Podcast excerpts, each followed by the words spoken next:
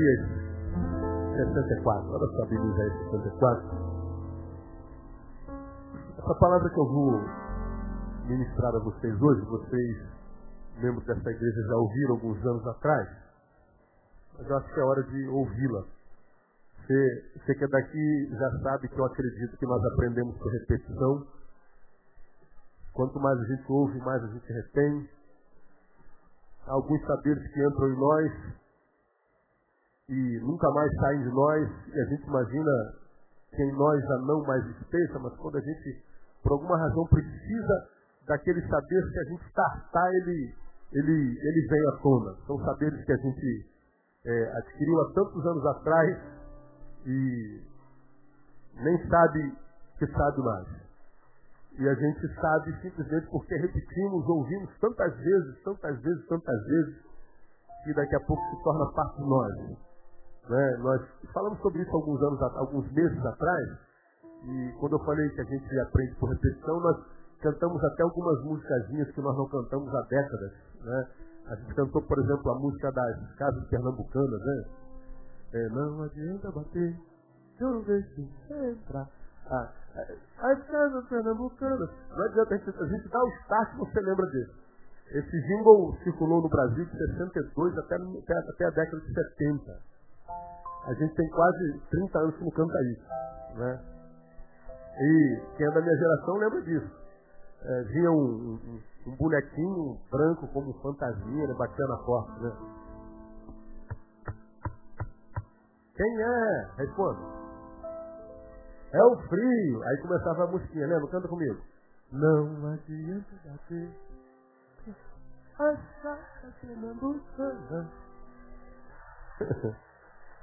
Cara, tem 30 anos. Né? Mas tá aí. Não lembramos dela, não pensamos nela, não, mas nem imaginávamos que ela.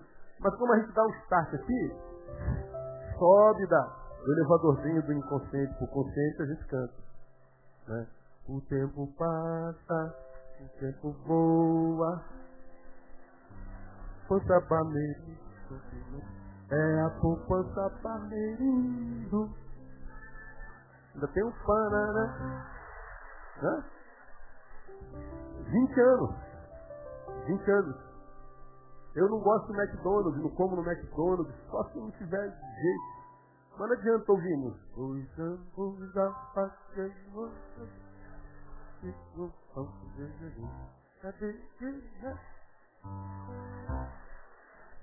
E na época, quando isso começou a rodar, decorar isso era questão de honra, cara, que era muito difícil. Coisa pública, alface, teve um monte de céu, cebola, pizza, com pão, com vinho. E a gente embrolava tudo. Mas depois ouvimos tanto, enfiaram tanto isso na gente, que isso entrou na gente, a gente nem sabe que dentro está, e se está, está, pum, gente. É porque a gente aprende por repetição. Repetição. Então, de vez em quando eu, eu dou uma pincelada no que eu já ministrei, porque é sempre bom. Agora eu vou te dizer por que eu vou, vou ministrar essa palavra de Isaías 64. Essa semana eu estava passando pela igreja e vi um, um, um, um irmão da nossa igreja, que é líder, chamando a atenção de um liderado com muita aspereza, com muita falta de educação. Tem líder que confunde chefia com liderança. Ser líder é uma coisa que é chefe é outra. Nem eu que sou presidente da igreja, falo com aspereza com ninguém, nem com funcionário da igreja. Todos os funcionários da igreja que tem, sempre quando eu dou uma ordem, eu peço por favor. Pode perguntar, qualquer um desses funcionários, você, não, você pode fazer isso, por favor? E depois que faz, mesmo que seja pago pela igreja, eu digo obrigado. Pode perguntar, qualquer funcionário da igreja não é assim. E ninguém nunca viu eu chamando uma ovelha no canto, publicamente, dando uma bronca. Porque eu não fez como eu queria. Eu estava chegando à igreja vi um, um, um membro, um, um, líder da nossa igreja, dando uma, uma no, no menino. Né? Não sei se ele mereceu ou não. Mas não é o que se diz, é como se diz. E quando eu vi a palavra áspera, o irmão estava usando da autoridade. Você sabe sou eu? É, eu sou seu líder. Cara, quando eu tenho que lembrar que eu sou líder de alguém, porque eu já não sou mais. Quando na minha casa digo, quem manda nessas osas sou eu. É porque já não manda em mais nada, meu irmão. Você perdeu. Então, a, líderes liderados têm uma relação, mas essa relação tem que ser sempre de amor. Dizendo a verdade em amor. E se for para dizer a verdade sem amor, melhor nem dizer, porque a verdade da Deus vai muito. Saber quando vai dizer tal. Depois eu chamei irmão no gabinete e você errou. Não, pastor, mas ele fez isso, está certo, ele errou feito isso. Você errou no processo. Que você disse talvez tenha sido verdade, talvez ele merecesse, mas a forma como você disse está errado. Você foi muito soberbo. Gostaria que eu falasse com você publicamente dessa forma? Às vezes a gente esquece quem a gente é. De vez em quando é bom que a gente se lembre. Hoje de manhã eu falei sobre isso. Eu estou falando nos cultos da manhã, estou fazendo uma série de sermões sobre vivendo sem perda de tempo. Hoje a gente vê tanta gente chegando aí na maioridade, está entrando nos 30, chegando nos 40, em crise existencial, porque olha para o lastro histórico e vê que só fez besteira na vida, irmão. Construiu nada. Cara tentou construir uma história, tem quase 40 anos na fuça e não conseguiu construir nada. E aí quando a gente chega metade da vida e vê que só fez besteira, com zoação o tempo inteiro, ficou de, de bobeira, ficou achando que ia ser jovem a vida inteira, que ia ser adolescente a vida inteira, viveu, desculpa o termo, sacanagem a vida inteira. Aí quando chega aos 30, 35, 40, entra em Cristo, olha para trás e diz, caraca, eu estou com 40 anos, não tenho nem família, meu. As famílias que eu construí, que eu construí, eu perdi. Eu tenho profissão, mas não estou feliz. Eu não estou feliz e agora? É? Aí o cara entra em pânico. Você tem uma ideia? Ah, há uma pesquisa que diz que até 2020, mais de 60% da população brasileira vai ter depressão. E depressão é a doença que mais vai matar no século XXI. Só vai perder para coração. Já falamos sobre isso aqui. Quase todo suicida, antes de se matar, passa pela, pela crise da depressão. Vai se agravando, se agravando, rouba a vida dele e ele morre antes da morte chegar. Uma vez morto, ele concretiza o que já é. Ele se mata. Então, depressão é a coisa mais comum no tempo de hoje. Mais comum. E esse, essa doença que mais vai matar no século XXI ela dá nessa fase aí que passa dos 25. Claro que tem gente abaixo dos 25 que tem depressão, tem criança com depressão hoje. Criança com 6 anos, 7 anos tem depressão. Mas o maior índice se dá nas pessoas que estão entre 25 e 60 anos. É porque a gente olha para trás e vê que já não é mais adolescente, já não é mais menino. A gente olha para frente e percebe que para frente não tem tanto chão como tinha alguns anos atrás, 10 anos atrás. E a gente ainda não tem nada. A gente ainda não é nada, não conseguiu nada. A gente conseguiu no troféu. Então a gente começa a ficar desesperado. Aí, quando a gente amadurece e percebe que a zoação, a rede já não significa nada pra gente, para nós hoje é só barulho. Há 10 anos atrás a gente ia curtir, passava madrugada lá, até 7 horas da manhã na rede. Poxa, que, pa... que programa legal. Depois que tu amadurece, tu vê que aquilo é idiotice. Não leva a gente a lugar nenhum, pelo contrário, nos tira de todo lugar decente que a gente já esteve um dia. Aí ficar de namoro, beijando na boca, e, e, e, e, algo mais do que isso, trocando de parceiro o tempo inteiro, já também não tem tanta alegria porque você já comeu todo mundo, já foi comido todo mundo, agora não, não precisa mais de. Não adiantou nada. Aí percebe que sexo não trouxe alegria também. Já bebeu todo tipo de cachaça, já experimentou todo tipo de, de droga. E continua uma droga de vida. Já tentou tudo. E agora? Vamos fazer o quê? depressão mesmo, é desespero especial. Aí vai ter que viver uma vida mentirosa. Nem a esposa sabe que está em crise, os amigos, o patrão, nada. Agora você sabe que quando você olha no espelho você não gosta do que vê. Não tem talvez coragem de admitir isso. Mas se você tem orgulho de ser quem é, dificilmente a gente encontra quem tem. Agora, por que, que a gente vive isso? Porque nós perdemos muito tempo na vida, jogamos muito tempo fora, irmão vivemos doação, nos relacionando com gente que não acrescenta nada, pelo contrário, nos rouba. Gente que nos rouba de nós. Gente que é, nos rouba da família, gente que deteriora nossos valores, que nos empregam de mentiras que para eles são verdades, mentiras como que família é uma chatice, mulher é chatice, sogra é uma chatice, cuidar de filho é bobagem, dizer, vou curtir minha vida, vou zoar geral e tal. Só que não dá para zoar a vida inteira, não, irmão. Quer zoar a tua vida? Trabalhe primeiro, construa tua cama, arruma o teu futuro, depois você tem um futuro inteirinho para curtir. E aí, se você começa cedo, você chega aos 45, seu filho já está com 18, 20 anos.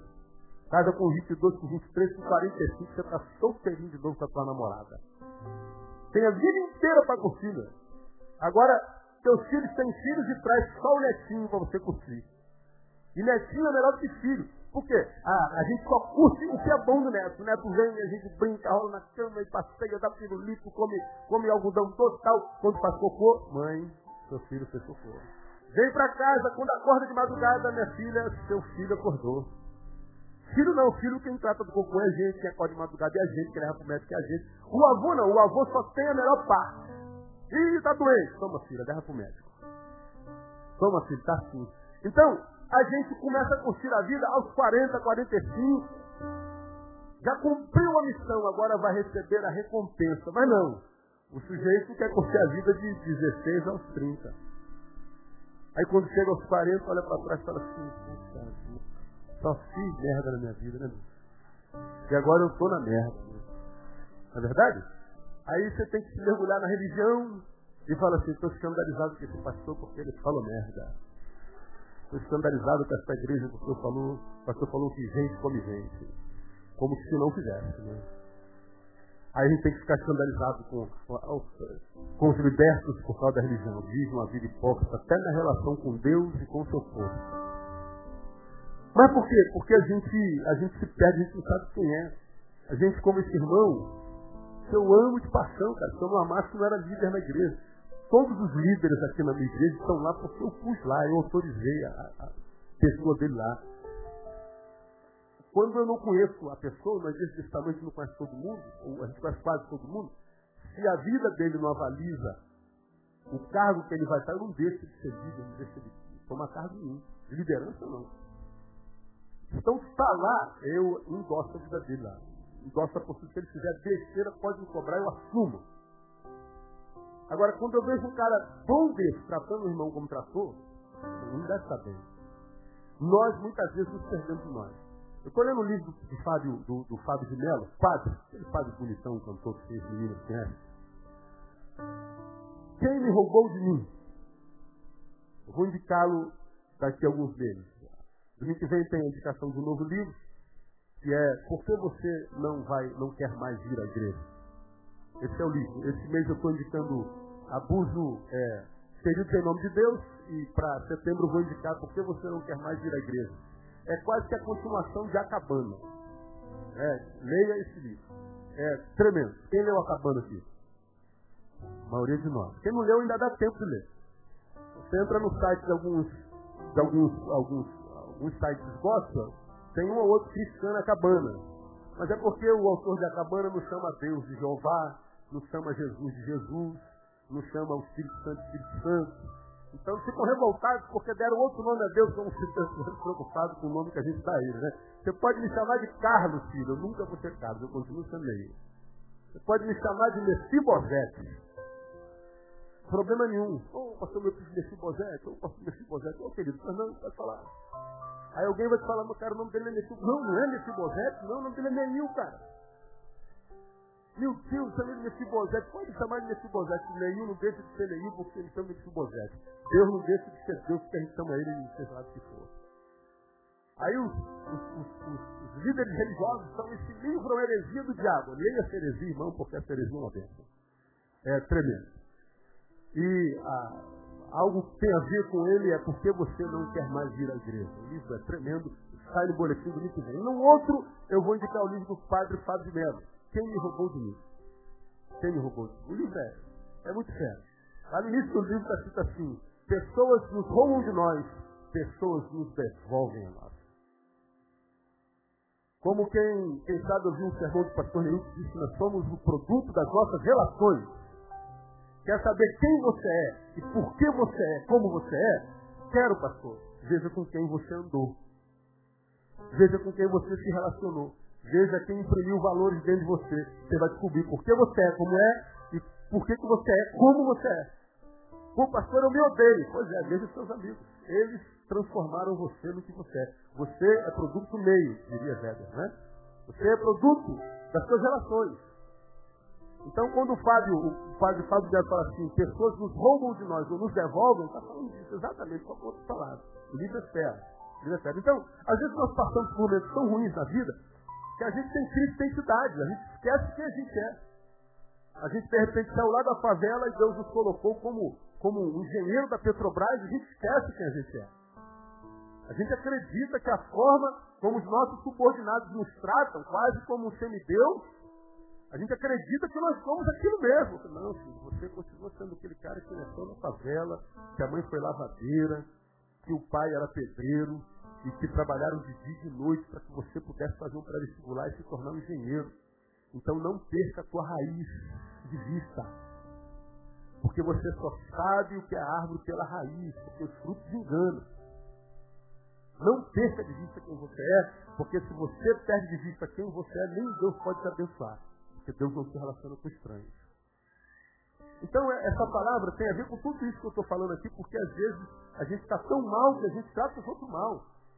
A gente está mal na vida, a gente se mete na vida dos outros, a gente pode se meter no casamento dos outros, pode ver como é que os outros têm que andar, se vestir, a gente abusa de autoridade. E é porque a gente está mal. E nem percebe que está fazendo mal ao outro. Quando doente, vou adoecendo um monte de gente. Mas precisa se lembrar que a gente é para que a gente possa baixar nossa bola. E essa, essa palavra é porque eu quero te apresentar a ti. Quero te dizer quem você é e quero mostrar quem é você, para que você nunca esqueça, caso Deus te leve a algum lugar tão alto, dentro do qual você se ensoberbeça e você se esqueça quem você é. Isaías 64, você já abriu, amém? Verso 8. Mas agora, ó Senhor, Tu és o nosso Pai, nós somos o barro, e Tu o nosso oleiro, e todos nós obras das Tuas mãos. Repitam após mim, mas agora, ó Senhor, Tu és o nosso Pai, nós somos barro, nós somos barro, nós somos barro, e Tu o oleiro, e todos nós obra das tuas mãos. Uma vez mais, nós somos barro. O irmão que está do seu lado, você é barro.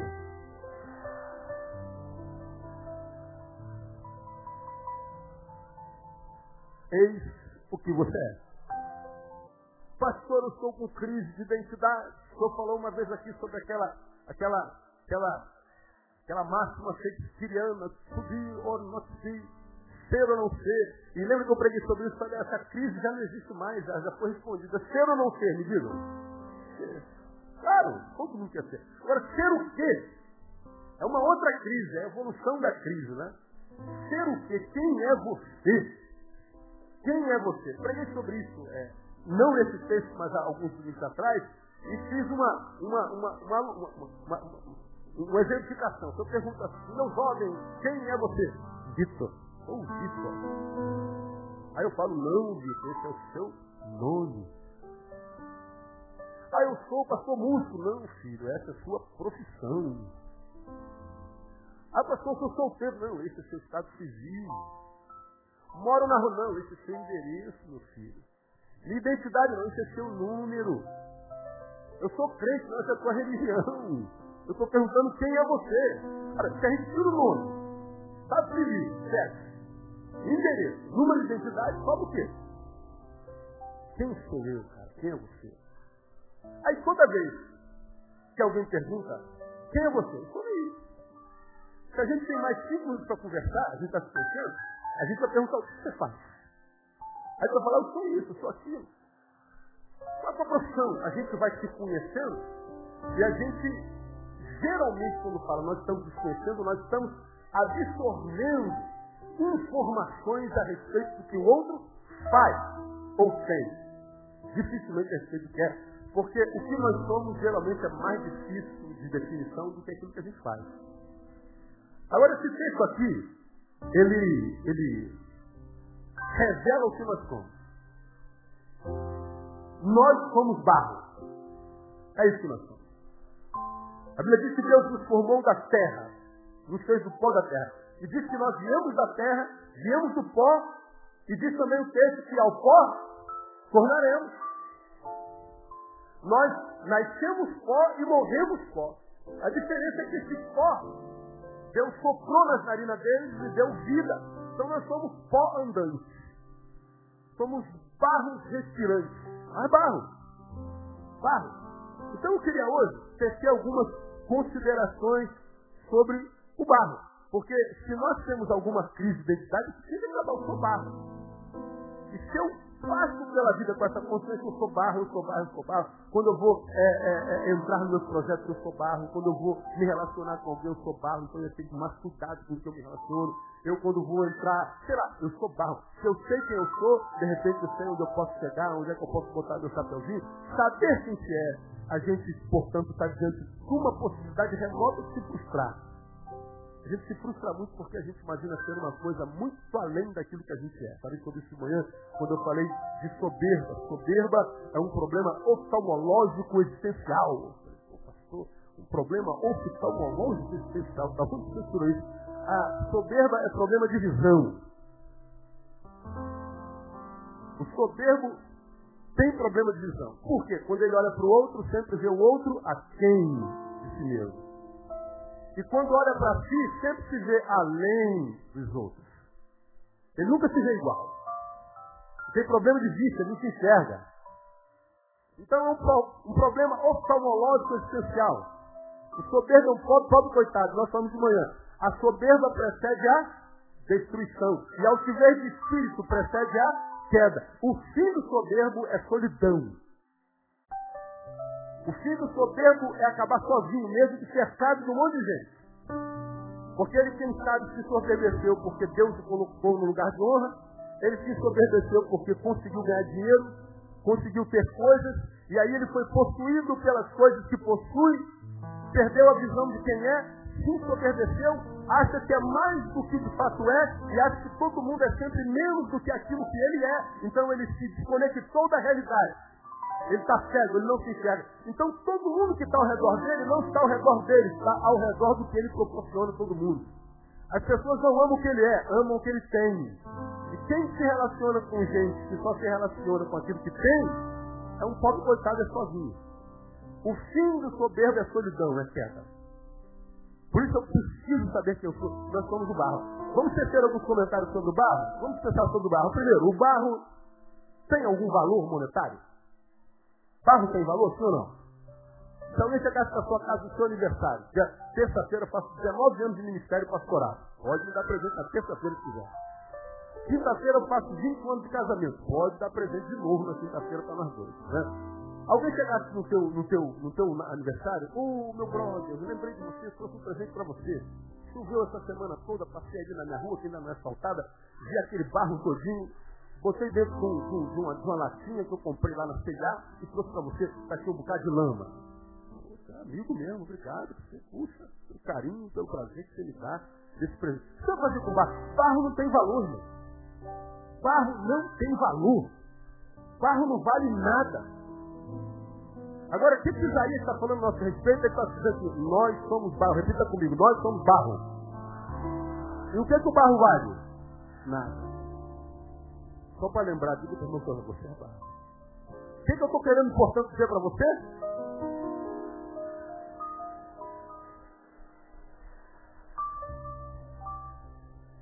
Dizer que você não vale nada te incomoda? Ah, tem alguns que já estão tá assim, com o coração. Não estou gostando dessa palavra, não. Não estou gostando desse negócio, não. E esse cara veio aqui para quê? Para pisar em mim, para me esmagar, meu? Não, eu não vou pisar em você porque eu vou pisar no sapato, mano. Barro não tem valor. Irmão, eu já vi ah, países entrar em guerra por causa do petróleo. Já vi países entrar em guerra por causa do ouro, por causa do metal. Já vi famílias brigarem por causa de um pedaço de terra, por causa de 20 centímetros de muro. Mas eu nunca vi ninguém brigar por causa do barro. Esse barro é meu, não, esse barro é teu, não, é meu. Não, ele está na minha calçada, não pegue o barro da minha calçada, esse barro é... Não existe isso. Barro não tem valor em si. Barro não tem é, é, preço, barro não é nada. Então, se eu sei que eu sou barro, eu não posso achar que eu valha mais do que quem quer que seja. Essa revelação de que barro não tem valor deve gerar a primeira lição na nossa vida nessa noite. Não deveria caber vaidade no coração do homem. Porque toda vaidade que nos toma, nos toma não por causa do que somos, mas por causa do que fazemos. Só que o que nós fazemos hoje, se uma gripe suína me pegar, eu posso parar de fazer logo logo. O que eu estou fazendo, se um mosquitozinho chamado Aedes aegypti resolver vir cultuar ao Senhor aqui na nossa igreja e pusar na tua cabeça, careca. Para cultuar ao Senhor, se ele sentir fome, se der uma picadinha, você pode ter uma dengue hemorrágica e morrer. Mas morreu do quê? Picada de mosquito. Como é que pode um mosquitinho matar um ser humano do seu tamanho? Porque você é barro.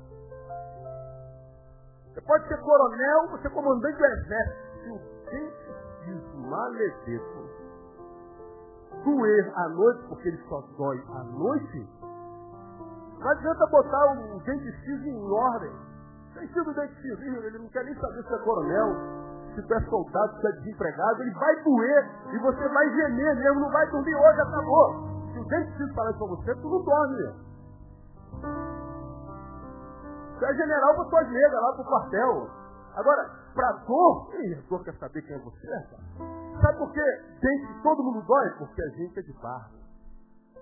Agora, a gente vai sendo abençoado por Deus, e se a gente se deforma por causa da bênção que Deus nos dá, a bênção deixa de ser bênção e se torna maldição. E quando a bênção se torna maldição, é possível que Deus retire a sua bênção. Eu sei que isso muita gente. Lembra que eu preguei aqui, preguei aqui alguns anos atrás?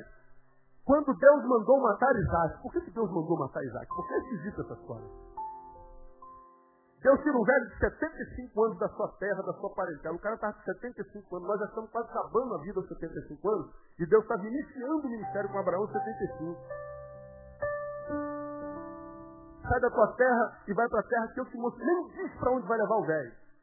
O velho larga tudo e vai embora com uma promessa, engrandecerei muitíssimo o teu nome. Só que ele era esposo de uma mulher de 60 anos estéreo. E Deus disse assim, eu vou, vou, vou engrandecer o teu nome, eu vou te dar muitos filhos. Como? Que uma mulher de 60 anos, que até então não teve filho, vai ter filho depois de 60. Mas o velhinho questionou? Não, chegou, botou as mochilas nas costas e foi embora com a venha dele. Demonstrado, o Senhor falou que vai nos dar filhos, sabe? Nós estamos tentando há 75 anos, nós estamos tentando há décadas de nada. Mas o Senhor falou que vai fazer depois de 60, ele é Deus, ele sabe o que faz. Vamos nessa. Botou a mochila nas costas e foi embora. Nas costas e foi embora. Passou um ano, dois anos, três anos e a mulher nada de engravidar. Pô, Abraão, eu estou com 63. É, cara, eu estou com 78. Passou 5 anos, 10 anos. O cara está com 85. A mulher com 70. E filho? Então, filho, filho com 60, com 75, quando o homem faz 100 anos de idade, esperaram 25 anos e a mulher com 85 anos, aí começa a velhinha sentir as paradinhas na barriga. Fala assim, Abraão, acho que eu comi alguma coisa que me fez mal. Senti umas paradinhas, barriga está crescendo. Barriga d'água, meu irmão, isso é barriga d'água. Está crescendo. E está lá a velhinha. Agora você imagina quando ela descobre, cara, que era mulher chutando. 85 anos, dá pra gente imaginar uma. Imagina uma mulher de 85 anos com a muleta aqui, barriga. Eu só acredito que está na Bíblia, porque se, se alguém me contar essa história aqui, não dava. Mas Isaac nasce. Os velhos esperaram 25 anos para a promessa. Largaram tudo, foram para uma terra que nem sabiam onde era. Só na promessa de Deus, esperaram a promessa 25 anos. O moleque nasce aos 100 anos. Imagina Abraão com 100 anos com um garoto no colo. É seu? Ô Abraão, quem é seu tataraneto? Não, meu filho primogênito. Nem viada tinha naquela época, você tem uma ideia. O cara era pão mesmo. É meu neto com 100 anos de idade. Se a gente, quando tem filhos, já fica bobo com 20 anos de idade, imagina um cara com 100 anos de idade, primeiro filho moleque faz 10 anos, Abraão com 110 anos jogando bola com o moleque. Quando o moleque faz 12 anos, Deus fala assim, Abraão, olha, olha a linguagem sarcástica de Deus. Toma teu filho, teu único filho, aquele a quem tu amas, e oferece um sacrifício no monte tal. Deus fez assim, ó, Abraão, pega teu filho e mata em holocausto. Mas não, Deus é sarcástico.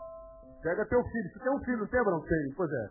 É um só, né, Abraão? É um só. Você ama ele, não, não? Amo então. Pois eu quero que você ofereça um local. Lá vai o velho com 111 anos, com o moleque de 11 anos. Fala, Abraão, ah, Isaac, nós vamos oferecer uma oferenda Senhor. Vamos fazer uma oferta Senhor. E ele começa a subir um monte e o molequinho fala assim, mas papai, quando a gente vai ofertar ao Senhor, não tem que levar um cabritinho? Tem que levar um bichinho para a gente matar? Tem, cadê o bichinho? Tem bichinho em cima? Tem, meu filho, vambora. Ele está chega lá em cima, papai, não estou vendo bichinho aqui. Quem é que a gente vai ofertar? Nada, meu filho, vamos brincar de, de de super-herói bandido. Eu sou super-herói, eu sou bandido, eu te prendi, deita aí. Ele amarra a perna do bicho, amarra a perna da criança. Mas papai, mas a gente vem para brincar, eu vou fazer uma oferenda ao senhor, fazer uma oferenda, mas cadê? Quem é que a gente vai matar, papai? Ó, imagina, eu estou aqui imaginando a cena. Jeová direi, meu filho. O Senhor proverá, meu filho. Jeová direi. Ele pega a adaga. Mas papai, o que o senhor está fazendo? Jeová Jireh, quando ele vai tocar a jugular do seu filho, Abraão ouve a melhor música que ele já ouviu na sua vida inteira. Né? Um bichinho preso nos galhos, então ele sacrifica Isaac. Naquele sermão perguntei, por que, que Deus mandou matar Isaac? Minha vida inteira eu entendi, foi porque Deus queria provar a fé do velho. Como provar a fé desse velho? Como é que um homem se larga, depois de 75 anos, toda a parentela, tudo que construiu a vida inteira, e vai para um lugar que ele nem sabia onde era, por ordem de Deus, cara, como é que esse cara tem que provar a fé? Um homem que continuou fiel a Deus por 25 anos, depois da promessa, que com 100 anos ainda acreditava que ia ter filho, o cara não, não, não, não, não voltou da sua, da sua decisão. Esse homem tem que provar o quê? Provar o quê? Se Deus manda que ele mata Isaac, ele não fala nada, ele simplesmente sobe na mula e vai matar Isaac. Rapaz, vai vamos provar o quê? Provar mais nada para Deus, quem tem que provar sou eu e você, mas Abraão não. Então por que, que Deus mandou matar Isaac? Sabe por quê, irmão? Deus queria saber, sua concepção, se Isaac havia tomado o lugar de Deus no coração de Abraão. Deus queria saber, de fato, de verdade, se ele ainda era a maior fonte de alegria de Abraão. Porque até os 100 anos Abraão era completamente fiel e o Senhor era a sua única alegria. Será que a bênção tomou o lugar do abençoador no coração de Abraão? Abraão, eu quero que você devolva a bênção. Senhor, eu vou devolver. E quando ele vai devolver a bênção, Deus, não, não precisa devolver. Porque agora eu percebo, Abraão, que a minha bênção não tomou o meu lugar no teu coração. Portanto, fique com a tua bênção no nome de Jesus. Agora, um de nós Deus coloca no lugar de honra, e nesse lugar de honra a gente se esquece de Deus. Deus tira a gente do lugar de honra. Você compra um carro, você sonhou tanto, papai, 70 vezes. Esse carro está afasta da casa de Deus. Você pede um amor ao Senhor e aparece a varoa, aparece o varão. Às vezes é o varão de Deus mesmo. Mas o varão se afasta de Deus. E às vezes Deus permite que o varão se afaste de você, que o carro se afaste de você. Eu tenho visto um monte de gente perdendo bênção, porque a bênção tomou o lugar do abençoador. A bênção se torna uma maldição Quantas pessoas se esquecem que são barro? E Deus abençoa esse barro com honra, e esse barro esquece que é barro e vira um frescor. Estava indo para o Congresso do Reino, compartilhei lá na administração, na Catedral Presbiteriana ontem de manhã. Ah, sete horas da manhã com a minha moto indo para o centro da cidade, para a catedral, lá no Tiradentes. Paro no Blitz, assim que eu desço do Brasil, aí encosto com a minha barraca. Aí, dou o documento e tal, aí um bendito de um policial. Olha para minha placa. Minha placa é aquela nova, que reflete, todo mundo vai ter que botar aquela placa para 2010, aquela coisa toda. Só que uma moto não tem quatro parafusos para parafusar a placa, só tem dois. Só que a placa vem por fábrica com quatro buracos. Mas não tem lugar para botar quatro parafusos na moto, então a gente só bota dois parafusos. E quatro fala assim, sua placa está irregular, está faltando parafuso. Eu falei, mas brother, onde é que eu vou botar parafuso? Aonde que eu vou? Eu vou botar um parafuso, vou parafusar aonde? Se não tem lugar. Não, mas se a placa tem quatro buracos, tem que parafusar os quatro. Mas aonde? Me diga eu compro parafuso ali agora e boto. Me diz onde. Se vira, brother. Falei, cara, tem alguma irregularidade na moto? Eu quero ter um compromisso, eu vou. Eu não quero saber se vai ficar aí, sua moto vai ser é, é, recolhida. Ah, tu recolhe minha moto que eu processo você por abuso de autoridade. O que você está dizendo não tem respaldo na lei. Ah, você é abusado? Eu não sou abusado não, foi por direito. Pois vai ficar aí até quando eu quiser. Me deixou 20 minutos esperando. Eu, aí, o velho homem, né, cara, vem aqui. Ô, Neil, vamos lá! Toma atitude. Sabe com quem ele está falando? Tá. Vontade de pegar no pescoço dele e falar, porra, desgraçado. Mas a gente não pode falar, não pode fazer isso. Passou 20 minutos, falei, brother, eu vou poder, não, não, vai aí. Ou tem alguma conversa? Pô, cara, eu não converso contigo, nem você me levasse para delegacia. Não bato, não bato papo com gente como você. Ainda mais depois dessa teu papo aí. Então tu vai ficar aí. Aí eu fui procurar o comandante da, da, da, da era um, um suboficial. Falei, camarada, o pastor falando de tal, sou militar. Não me identifiquei para ele, nem minha identidade de civil. Foi no pregar na catedral presbiteriana, um encontro nacional. Tal. Falei, pô, pastor, que coisa? Não, cara tá Aí chamou o cara, disse, não, não vou liberar. Ah, Jesus, trabalha, Jesus. Age com teu. Entra com providência, como a gente gosta de falar, né? Aí discutiu lá com o cara e o cara vai lá, vai lá, vai lá, vai lá, vai lá. Aí ele passou perto de sua, marquei a tua placa e marquei a tua cara. Mas aí eu subi na moto, fui embora, rodei uns 3 quilômetros, não vou voltar, meu, não vou ficar quieto não. Cara, fiz o contorno na Vila Brasil todinha. Voltei, encostei a moto e falei na frente de todo mundo, tu marcou a minha cara e minha placa, meu irmão? Eu marquei, eu marquei o teu nome e a tua cara também.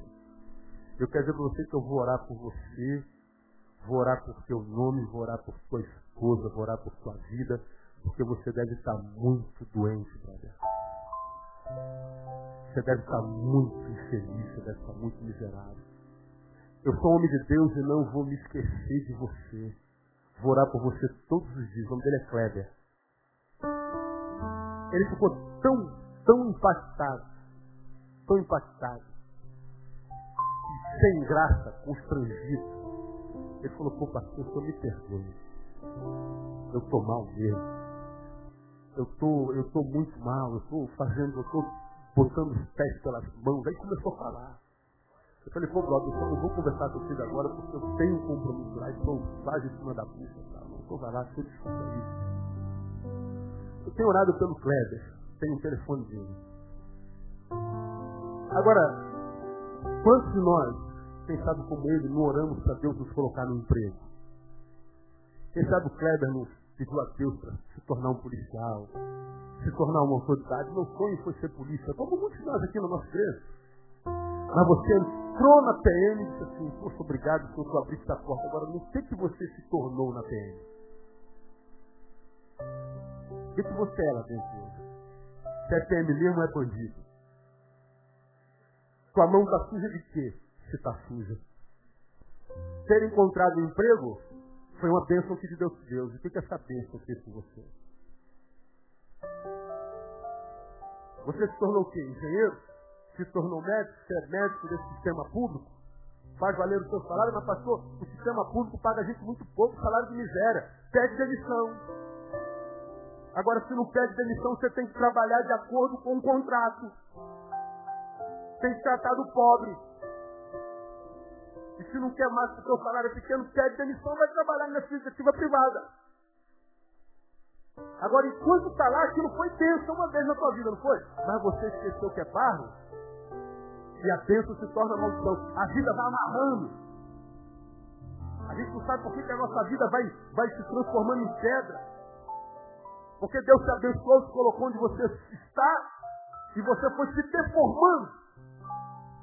E agora está oprimindo as pessoas com a sua, com a sua posição, está abusando da sua autoridade, está sendo irresponsável na posição na qual Deus te colocou está se tornando como alguém que não conhece a Deus e não tem entendimento de quem é. Deus tem nos colocado essa palavra no coração porque a gente não esqueça que nós somos barro. E um barro, ele é de fácil manuseio. Ele tem pouca consistência. Ele não tem valor. E o que a gente pensa ser e o valor que a gente imagina ter, tem-no. Não por causa do que somos, mas por causa do que fazemos hoje. Não permita que o que você faz performe aquilo que você é. Não se esqueça de onde você veio. Quando eu prego sobre isso, me vem à mente a, a, a figura de Jorão, rei de Judá. Assumiu o reino após a morte do seu pai, e ele fez tudo contrário ao seu pai. Tudo, tudo, tudo.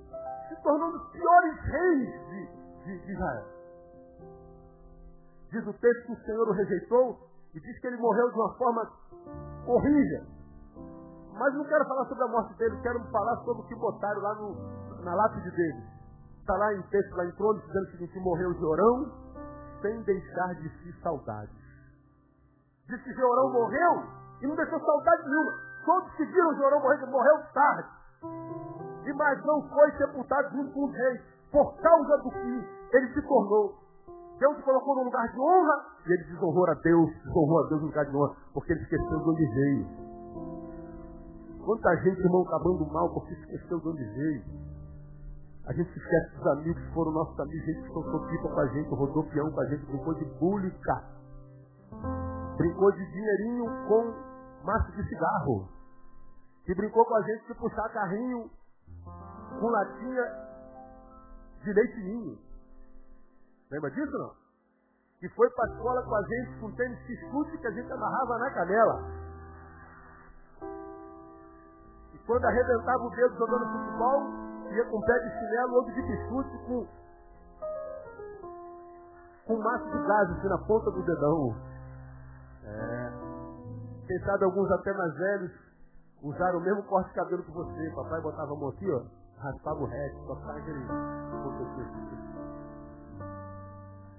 Mas hoje você olha para ele, você é doutor, né? E ele continua o quê? Gari, arroceiro?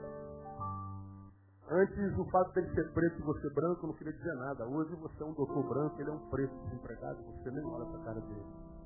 Você não vai acabar bem não, meu irmão. A soberba precede a queda. Você é barro e o barro não tem valor. Se nós queremos prevalecer, nós não podemos, podemos esquecer de onde a gente veio. Não cabe vaidade no coração do ser humano. O que mais que a gente pode falar sobre o barro? O barro é frágil. Frágil. Diferente do ferro, diferente do bronze. O barro se espatifa à toa. Bota lá aquele, aquele, aquele barro. Se você molha o barro, ele vira o quê? Lama. E se depois da lama vier um sol esturricante sobre aquele barro, o que acontece com ele? Ele resseca e racha. É frágil. Faz um jarro de barro, se deixar cair, quebra. Quebrou, você faz o que com barro? Lá fora. Assim é a nossa vida, nossos projetos, irmãos, se deterioram, desmoronam facilmente. Mas a memória aí, quantos sonhos você já teve na vida que não se concretizaram, você até esqueceu dele. Quantas vezes você se dedicou um amor e o amor se arrebentou? Quantas pessoas cruzaram a tua história e arrebentaram você?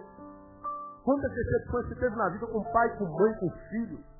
Consigo mesmo. Porque nós somos frágeis. Qualquer coisa arrebenta com a gente, dá um mosquitinho pousado na cabeça. Mata a gente. Você está aqui, está sendo abençoado. Primeira vez que você entra aqui, você está apaixonado, não está? Fala a verdade. Mas mesmo que ainda tem um tipo de resistência. Aí sai daqui, preparado para a melhor semana da sua vida, porque essa semana começa hoje, vai ser a melhor semana da sua vida. Quem recebeu, recebeu. Pois é. Mas você sai aqui, quando saiu aqui, o cara fechou você. Da vida da tua cara, mané, acabou. Tudo que você recebeu aqui vai por água abaixo. Você já está com vontade de matar o cara de novo. Então você discute, o cara fala assim, sua acorda, pronto, acabou. O resto do ano você vai odiar aquela pessoa. Uma palavrinha desmorona tudo. Você sai do cabeleireiro, que é o nosso tempo terapêutico serviço para a mulher. A mulher quando vai para o cabeleireiro, faz a unha é, permanente, é, alisamento permanente, e lava a cabeça, e faz o pé, pé de cure, mão de cure, né? Aí, se tiver massagem, faz, e depilação, se deixar o dia inteiro, porque é terapia. É ou não é, mulher? É. Aí tu alisa o cabelo e fala assim, amor, Gostou? O quê? Pronto, acabou. Eu amo esse homem, mas eu odeio esse homem. É? Acabou. Ou então você fala assim, não, eu preferia de outro jeito, não gostei não. Acabou. O dia inteiro de terapia, por uma palavra do homem, pum, acabou. É porque nós somos frágeis. Vai que acabou. 30 anos de casamento acaba Está de nada.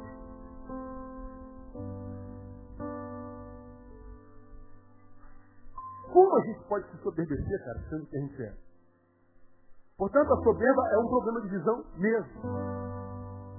Vai tratando os outros mal, o patrão tratando o ascensorista mal, o cliente tratando o garçom mal, dando coisa para todo lado. E não sabe que tudo que você joga na vida volta para você. Volta. Tudo que a gente faz volta para gente. Tudo. Olha sobre isso aqui. É a lei da semeadura. Gálatas 6. Não, porque Deus, Deus não se deixa escarnecer. Porque tudo que o homem semear, isso também fará. Você de repente está aqui com a vida toda amarrada, eu vou passar o que, eu fiz para merecer o que eu estou dizendo. Pode fazer uma análise minuciosa, você vai encontrar. Quer ver, por exemplo, uma coisa que hoje acontece muito? Falei sobre isso alguns dias atrás. Hoje, ninguém mais que não quer andar na estrada, você sabe que estrada é um lugar que a gente se aborrece sempre inteiro. No trânsito. Ninguém mais que não quer andar, anda no canto. Cara não quer andar, ele bota a mãozão para lá de fora, fica a mão, liga o rádio e vai 40 quilômetros na Avenida Brasil, na pista de arrasto. Olha no retrovisor, a filha de 35 quilômetros atrás dele, ninguém na frente dele. Aí eu paro, corno, safado. Tem os outros que eu não posso falar aqui. Aí, Aí você fala assim, não está nem aí, você está atrasando a vida de um monte de gente. E a vida vai te devolver esse atraso. Você está enterrando vida de gente que você não sabe o que está fazendo vai fazer. Você está fazendo por pura maldade. Ah, mas se der para frente, ninguém sai da minha frente mesmo, pois é. Quando eles estão na tua frente, você não se aborrece? Me aborrece. Então por que você não sai? Porque ele me aborrece, eu aborreço ele também. E aí ninguém mais sai da frente. Nós vamos atrasando a vida do outro. Porque atrasa uma sua, você atrasa do outro. Só que você atrasando do outro, a vida vai te devolver. Você vai no banheiro, não levanta a tampa. Lembra que eu falei isso aqui? Aí mija na tampa todinha. Eu não vou sentar mesmo. Se dane, é. Você acha que está tirando onda, atrapalhando a vida do outro. A vida vai te devolver isso, mano. Você vai almoçar e sai quietinho porque o restaurante está cheio, tá, tá cheio, e você decide pagar o almoço de 5 reais. Pô, cara, não tem jeito, pô, amor, não tem jeito, você vai me hoje nem paguei, saí voado, tudo. Dei 5 contos, glória a Deus, aleluia. Pois é, a vida vai te cobrar isso com juros e correção monetária. Você traiu um amigo que te estendeu a mão na hora mais difícil? Trair, pastor. Pois é, a vida vai te devolver isso. A vida vai te devolver isso. Você mente para sua esposa o tempo inteiro, seu marido. Seu marido passa na rua por causa da sua conduta, o que, que pensam do seu marido? Ih, pastor, nem me pensa um negócio desse. Não. Vai lembrar daquele cara da, da, daquela calhada e tal.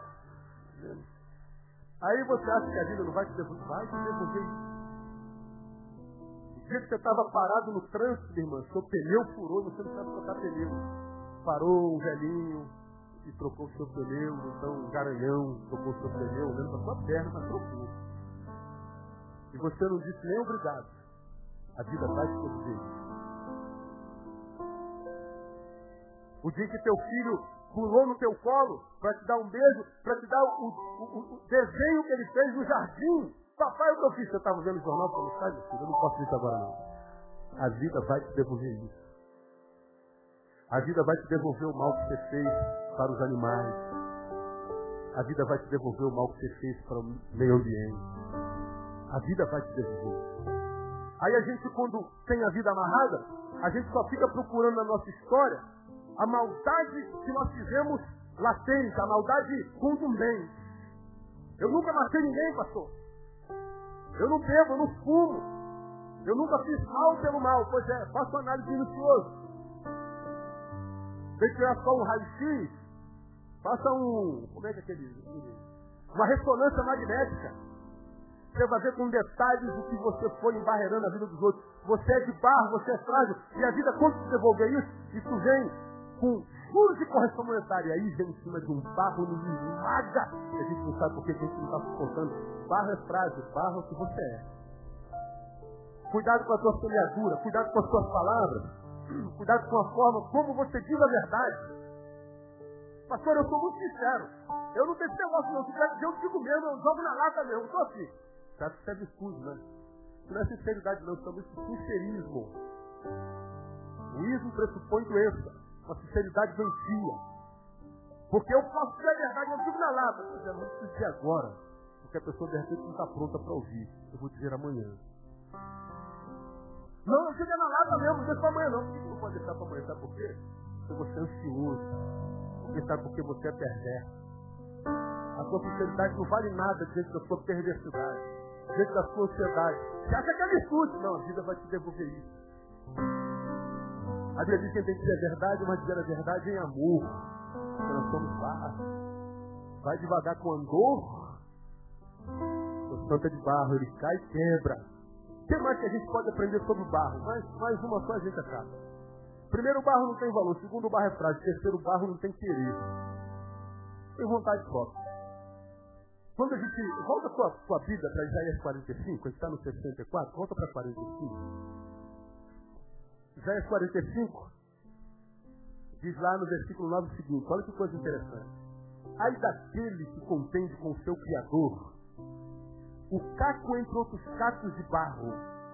Porventura dirá o barro ao que o formou, que fazes? Ou dirá a tua obra, não tens mão? Aí daquele que diz ao pai, que eu quiser, e a mulher, que dás tu a luz. Ah, aqui, Isaías está lembrando a Ciro, que era um rei assírio, que era inimigo de Israel, e era extremamente soberbo de esquecido que a despeito de ser rei do maior exército da terra, ele era de barro. Isaías foi levantado para dizer, você é rei do maior exército da terra, mas você é de barro. E o barro não pode contender com o seu Criador. Porque barro não tem vontade. O barro, ele só tem um, um, uma opção importante. Se render à mão do seu Criador. Quantos de vocês aqui, ah, meu irmão, se Deus colocou essa palavra na boca, trouxe alguém para ouvir. Quantos de vocês já estiveram na mão de Deus, na comunhão com a sua igreja? Deus chamou para uma obra ministerial e você se afastou de Deus, está. Mas Deus, por alguma razão, te trouxe aqui e falou, você é barro, está contendendo com o teu Criador, e quem sabe você está prestes a quebrar. E eu trouxe você hoje para ouvir. O que eu tenho ensinado para você desde sempre continua de pé. Diga o que está do seu lado. Os sons de Deus continuam de pé na sua vida, meu irmão. Continuam de pé. Ao barro não resta opção senão render-se à vontade soberana do artista que o manipula. Nós somos barro. Isaías diz lá no 64, tu és o nosso oleiro. Ora, enquanto barro que somos, nós não temos escolha, não há como viver longe do nosso artista. Nós não temos como viver longe do, do artista que nos manipula. Viver longe de Deus é viver longe da possibilidade de viver uma vida que vale a pena ser vivida. Sabe por que muita gente está longe de Deus hoje? Porque olha para alguns barros que se dizem ser de Deus, mas esses barros não vivem como se Deus fosse. Aí gente, olha só, todo crente é safado, todo pastor é safado. É uma corda, é verdade. Tem muita corda de gente safada por aí. Os mensageiros talvez não prestam, mas os mensageiros, a despeito da qualidade de vida que eles vivem, não anulam a mensagem. A mensagem é maior do que o mensageiro. Então você tem que parar de olhar para o barro e olhar para a mensagem do artista tem que parar de olhar para mim e ouvir o que Deus está falando no seu coração. Os projetos que eu tenho para você não podem ser frustrados, a não ser que você permita. A vida nem sempre. Agora a gente se soberdece porque Deus nos colocou no lugar de hoje, não precisa de Deus. A gente acha que a gente vai ter e ter o que tem a vida inteira. A gente acha que o que eu tenho vai sustentar a minha vida a vida inteira. E a gente não percebe que o que a gente tem hoje, amanhã pode não ter. Você chegou de carro hoje, não chegou? Glória a Deus. Quem garante que seu carro está lá agora no lugar onde você botou? Qual a garantia que você tem? Que o teu esteja, em nome de Jesus. Mas que garantia a gente não tem, não. Quem garante que a casa está bem? Você viu aqui na Malé semana passada? Aquela casa de refrigeração ali? A gente passou, estava no chão, pegou fogo. Sabia quantas décadas aquela casa ali? Como é que pegou fogo? O que a gente constrói com muito esforço, alguém com maior esforço tira de nós. Nós não podemos firmar a nossa alegria, a nossa vida no que nós temos, porque o que nós temos é possível que nós não tenhamos a vida inteira. Eu vou completar 20 anos de casado. Eu tenho 20 anos com essa mulher. Agora não tenho garantia nenhuma que com 22 anos vou estar com ela ainda. Ô pastor, não fala uma coisa dessa. Eu estou falando em hipótese. Pretendo estar até o final da vida. Vocês vão fazer é, é, o nosso culto de, de de, de ouro, cinquentinhas, juntinhos. Eu vou dando de realidade para esse país ainda, em nome de Jesus. Vou enterrar muito vocês ainda, se Deus quiser, Vou fazer um culto fúnebre de muita gente aqui. Né? Então, é, a intenção é estar com ela para sempre. Agora, qual a garantia que eu tenho? Nenhuma. Absolutamente nenhuma. Tudo que eu tenho na vida é o que a gente conhece por hoje. E o nosso hoje só encontra sentido quando a gente está na mão do artista, porque nós somos barro. Aquele mesmo barro que está ali, a lama ninguém quer, que a gente pode chamar de argila, a gente olha para aquilo e vê sujeira de sapato, sujeira de calçada, coisa indesejável, sem valor, coisa frágil. Mas quando o artista olha para aquilo, vê um jarro de honra. Quando o artista olha para a lama, para a argila, fala assim, nossa, eu já estou vendo, já estou vendo né, uma, uma das esculturas mais, mais caras. O pensador. A gente olha para aquilo vê barro, Monet, meu pensador. Monet, foi Monet, não foi Monet? Rodin. Rodin morreu e o pensador continua aí pensando. Sabe por quê? Aquele, aquele barro, aquele mármore bruto, foi transformado numa obra de arte depois da intervenção do artista. A tua vida pode ser uma porcaria, pode ser um lixo, você pode estar infeliz da vida, você está que nem você se aguenta. Pô, pastor, nem eu me amo mais. Eu não aguento mais minha vida. Pois é, pega a sua vida e dá na mão de Deus hoje. Pastor, eu não aguento mais isso que eu sou. Pois é, pega que você dá. Senhor, minha vida está na tua mão. Esse barro que não vale nada, Senhor, eu estou dando na mão do Senhor, que tu és artista. Aí é possível que o artista se esmague assim um pouquinho aperte, a gente sinta alguma dor, mas se essa dor é gerada pelo artista e não por nós mesmos, essa dor é para transformar a gente numa obra de arte. Agora, se a dor é porque você está longe do artista, essa dor é para a morte. Essa dor é para matar você antes da morte chegar. Então, a palavra de Deus para o nosso coração hoje é o seguinte: você é barro. Barro não vale nada. Barro é frágil, nossos projetos vão à lona facilmente. Barro não tem escolha se não se entregar à mão do artista, porque senão vai ser barro para sempre. E Deus está dizendo com, pela boca de Isaías, Senhor, nós somos o barro e tu és o olheiro. E ele termina o versículo dizendo, obras das tuas mãos. Obras. A obra, ela só se manifesta depois da manipulação do oleiro sobre o barro. Você é barro e Deus é olheiro, e Ele quer transformar você numa obra de arte em nome de Jesus. Mas como nós somos um barro que pensa que tem vontade de livre-arbítrio, Deus não toca na gente se a gente não der autorização para Ele. Quem faz isso é o diabo. Que vem matar, roubar e destruir. Ele mete o pé na porta da nossa vida, arromba e mata a gente, destrói a gente, acaba com a gente sem pedir licença. Deus não. Lá no, no, no, Apocalipse ele faz uma analogia com a sua relação com a igreja e diz, estou a porta e bate. Se alguém abrir, diz o Senhor, eu entrarei, cearei e farei nele morada. Se alguém abrir, ele está à porta e bate.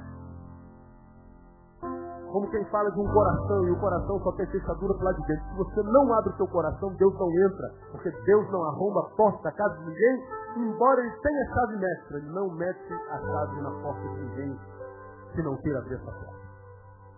Então, meu irmão, é, cadê minha palavra? 8 e 10. Temos 10 minutos para cantar o hino e fazer uma oração por você. Mas eu queria orar por você que está aqui para quem foi essa palavra? Você que entendeu essa pastor, sou eu. Eu preciso ser manipulado por Deus, eu já tentei de todas as formas, já, já, já, já busquei isso em todos os lugares, fui soberbo, julguei todo mundo, maltrato todo mundo, eu tenho uma boca que eu não tenho controle, eu sou, eu sou antipático mesmo, eu sou, cara, eu, eu, eu reconheço isso. Você tem que reconhecer isso não é não. Sei que alguns aqui sentados, que eu estou pregando isso, tua esposa está do lado deve estar assim, ô oh, meu marido, olha marido. O marido está falando assim, minha mulher, hoje ela, hoje ela quebra. Assim, não quebra hoje, não tem gente, essa mulher tem mais A gente está lembrando, meu filho está lembrando, meu pai, meu pai é um grosso, minha mãe é uma grossa, meu pai é um metido a besta. Meu pai não queria gente hoje, porque ele ouviu falar do pastor Neil, e tem raiva do pastor Neil, sem conhecer o pastor Neil. Hoje ele recebeu e-mail agora, acabei de pregar o gabinete, aí abri um e-mail lá, aí tinha uma irmã que estava me ouvindo no trabalho, o namorado dela sempre usou que é um namorado que não namora com uma pessoa, namora com um pedaço de carne. Para ele, ela é uma picanha. Picanha não se ama, né? Picanha se come, né? E aí, ela começou a se libertar da sua parte cima, pelo que ela vem ouvindo, e ela falou, eu quero ser amada como pessoa, não quero ser uma pedaço de carne para ninguém. A me ouvindo há dois meses. Ele falou assim, esse tal de pastor aí está fazendo sua cabeça. Odeio esse cara. Eu nunca vi o cara. Mas odeio assim mesmo. Porque eu transformei o pedaço de carne numa pessoa. De repente você vê aqui que a chata da mulher que encheu o saco. Vamos lá, lá é diferente, lá é uma benção. Aí está só lepe, lepe, lepe de Deus né, na sua face. Agora o que Deus quer fazer com você é mudar a sua vida, porque se você se obedeceu, você sabe que você é infeliz. A mulher não sabe que você é infeliz quando está sozinho dentro do espelho com a cabecinha no travesseiro. O travesseiro sabe que você é uma farsa.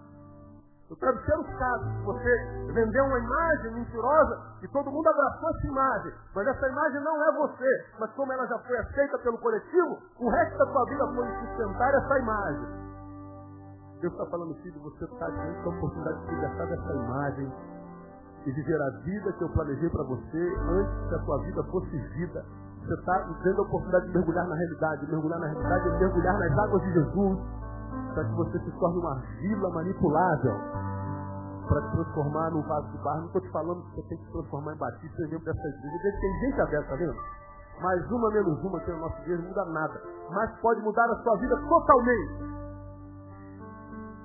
Se você não foi feliz até hoje, a partir de hoje você pode vir a ser. Como diz Augusto Cury, se você foi vítima da sua história até hoje, a partir de hoje você pode ser o agente dela, o escritor dela. Mas Deus só trabalha com gente de verdade. Faça esse trabalho. Então, meu irmão, você é de barro como eu, como qualquer um. Mas eu sou coronel de barro. Mas eu sou empresário e tenho uma receita de 100 mil reais por semana, um, um, um milionário de barro. Eu sou um cirurgião é, renomado no país inteiro, eu sou um cirurgião de barro. Mas eu estou desempregado, desempregado de barro. Essência, nós somos, somos todos iguais, barro. Deus quer pegar você na mão, se você permitir, mudar a sua história. Eu gostaria de entregar sua vida a Jesus hoje. Eu gostaria de ver Jesus começar a mudar a sua história hoje, com toda humildade. Você gostaria de deixar sua arrogância nesse banco onde você está hoje? Gostaria de deixar de ser uma farsa hoje? Eu gostaria de ver Jesus começando a te ajudar a mudar a sua história. Jesus sempre muda a nossa história, nos ajuda a mudarmos a nossa história. Quantos lugares na vida sagrada o Senhor cometeu, praticou um milagre e diz assim, olha, volta para a tua casa. Porque a ideia que nós temos hoje é o seguinte, eu fiz uma obra na tua vida, então vem e segue. Jesus não, vem, nem conta para ninguém o que eu fiz, volta para tua casa. Como quem diz, volta com certas besteiras que você fez na vida inteira, depois você me segue antes de vir a relacionar-se comigo, restaura a, a, a, relação com quem você quebrou no seu caminho. Deus tem sempre nos muda a vida, nos capacita para que nós mudemos a nossa vida. E Deus está te dando a oportunidade de mudar a sua vida é consigo mesmo. Se você vai mudar ou não, não muda a minha e nada. Você gostaria de entregar a sua vida a Jesus hoje? Pastor, eu gostaria. Pois bem, vamos ficar em pé. Eu quero convidar você a sair do seu lugar vir aqui. Pastor, eu quero entregar minha vida a Jesus. Pastor, esse jovem que está vindo aqui, nem mandei ele vir, eu quero, pastor. Ele já está aqui na frente, pode chegar aqui, vamos orar com você. Cantar essa canção nova aí, prazer na arte.